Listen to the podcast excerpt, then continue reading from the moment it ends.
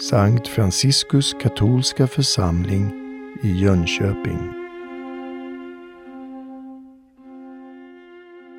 Det var i Toscana på berget Laverna, eh, bara något år innan Franciscus fick avsluta sitt jordeliv, som han tog emot Kristi sårmärken. Och han är den första och eh, i historien, kyrkans historia, Eh, som man erkänner i kyrkan har fått ta emot Kristi sårmärken. Eh, Paulus talar också om sin stigmatisering, men eh, det egentliga stigmatiseringen talar man först om med, när det gäller Franciscus. Sedan har det naturligtvis varit andra efter honom och en av de mest kända eh, personer, helgonen i katolska kyrkan, är Pater Pio som vi snart ska fira den 23 september. Det var mycket undersökningar när det gällde Pater Pio. Och eh, det var läkare och professorer, jag vet inte vad, och teologer som undersökte honom. Och det var väl lite tröttsamt för den här stackars Pater Pio som redan var så uppmärksammad. Men en av de stora professorerna, de sa efteråt att eh, jag tror att det är så att säga en fixering. En fixering, han har suttit där uppe på läktaren och bett inför ett krucifix och tittat på det så mycket att eh, de här såren han har beundrat och, och, och begrundat, det har kommit in i honom, på hans kropp. Och när Pater Pio fick höra detta så sa han, Ja, det var väl tur att jag inte tittade på en ko då, för då hade kanske hon växt upp på huvudet. Och förlöjligade den här professorns uttalande. Naturligtvis, det går inte till på det viset. Och även alla de som kommer till vår kyrka och sitter och begrundar väldigt intensivt vår krucifix. Jag har inte hört att någon av dem har fått Kristi sårmärken, hur mycket de än har tittat på det. För det går inte till på det viset. Och det är inte det som stigmatiseringen handlar om heller. Det handlar om Kristuslikhet. Att det kommer inifrån. Det är ingenting som kommer egentligen utifrån. Och det står, vi ska läsa det, de som är kvar på andakten, om hur det gick till. Att det var inifrån dessa, dessa sårmärken kom. Kristus som präglar en själ genom att man håller sig till Kristus, blir allt mer vän med Kristus. Ser sitt liv som ett redskap för att, att leva ett Kristusliv. Och Paulus, som, som han använder nu i, i de här läsningarna, handlade jag har blivit korsfäst med Kristus. Sen. Och nu är det inte mer jag som lever, utan Kristus lever i mig som var refrängen för halleluja-versen. Och det är det det handlar om. Och naturligtvis, det är inte så där väldigt många som uppnår detta. För det vill till en målmedvetenhet att leva evangeliet. Var och en enligt sin kallelse. Man behöver inte leva som Franciscus för att bli en Kristuslik gestalt, absolut inte. Han levde på sitt sätt. Och eh, Franciscus han sa själv till sina bröder innan han dog, jag har levt mitt liv, ni ska leva ert. Han ville inte ha några som efterapade honom på exakt det sättet han levde. Men en sak var säker, han ville att bröderna skulle försöka leva evangeliet och i Kristi efterföljelse så mycket, så noga, så noggrant de kunde. Och detta gör man i alla former av kristet liv med kärlek. Gör man det inte med kärlek, då blir det ingenting. Man uppnår ingenting. Man uppnår inte den här Kristuslikheten. Ofta i evangelierna så får vi möta just den här begränsningen som finns i många att älska. Ett förkrympt hjärta, ett hjärta som inte har förmågan att älska. Franciscus kan man tänka sig var mycket rigid, mycket hård, hade liksom ett hårt liv med, med botgöring, men han var aldrig en hård människa.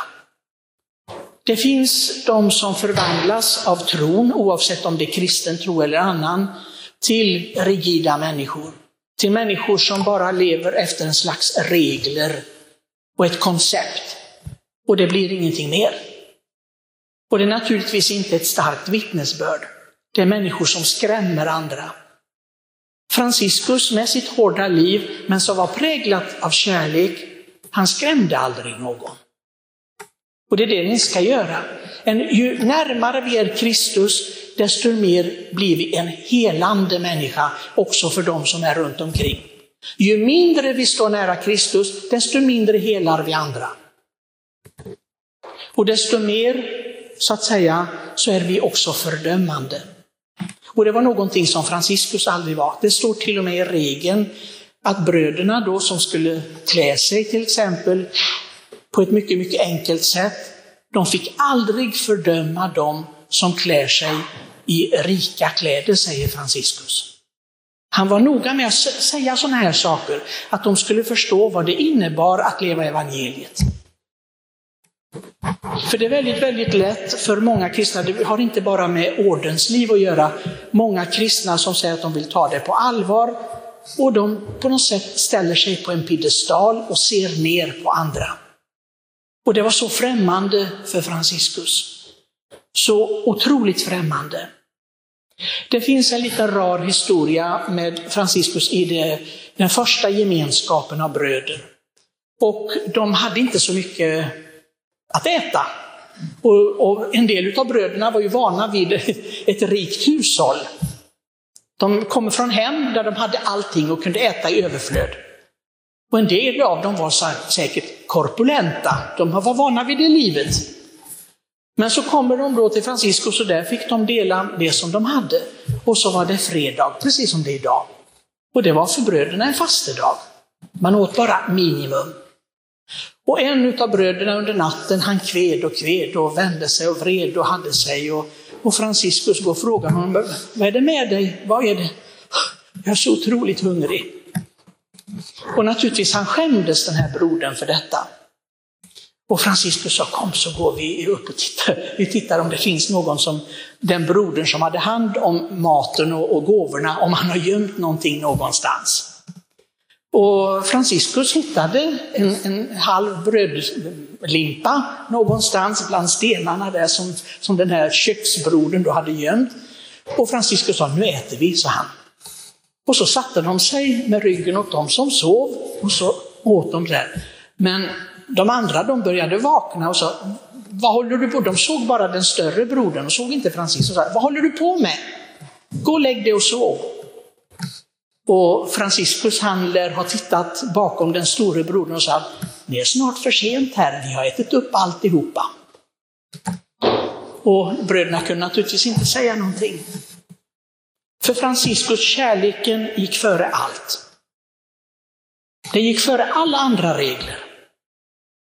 När bröderna vid det första halmmatternas kapitel som vi har firat 800-årsjubileet av eh, samlades cirka, antingen var det 3000 eller 5000 bröder, man vet inte exakt.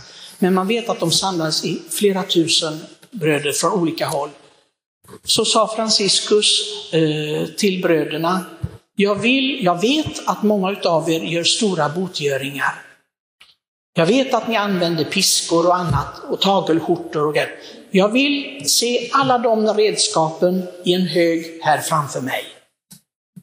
Bröderna naturligtvis var tvungna att lyda Franciscus och la alla dessa pinor, botredskap, framför i en hög. Och så sa han till en av bröderna, nu tänder du eld på det här. Den boten ni ska göra, det är att leva i kärlek. Att kärleken till varandra. Vårt vittnesbörd inför hela världen ska vara att vi älskar varandra. Se hur de älskar varandra. Och det skulle man kunna säga kyrkan i ett nötskal. Och vårt misslyckande som kristna, det är alltid bristen på kärlek. Vi kan ha många, många fel, vi kan göra många saker som är galna och även emot evangeliet ibland. Men det största felet är bristen på kärlek, för då liknar vi inte Kristus på något sätt. Och det är det stigmatiseringen handlar om. Att vara Kristuslik, det är att älska med Jesu hjärta. Må vi be om den här nåden, inte bara för oss bröder, utan för alla som vill vara kristna, som kallar sig kristna. Att vi får den här kärleken och då blir vi ett vittnesbörd för alla människor, oavsett vilket liv vi lever, om vi lever gifta, ogifta, i kloster, präster eller vad det är. Och folk ska kunna säga, se vad de älskar varandra. Se vad de älskar oss. Se vilken barmhärtighet de ser med oss. Titta här att de inte, inte gör väsen av att de blir behandlade illa, någon säger någonting som sårar eller att de gör man för fel mot dem. Se hur de älskar. Ja, då har stigmatiseringen nått var och en av oss. Amen.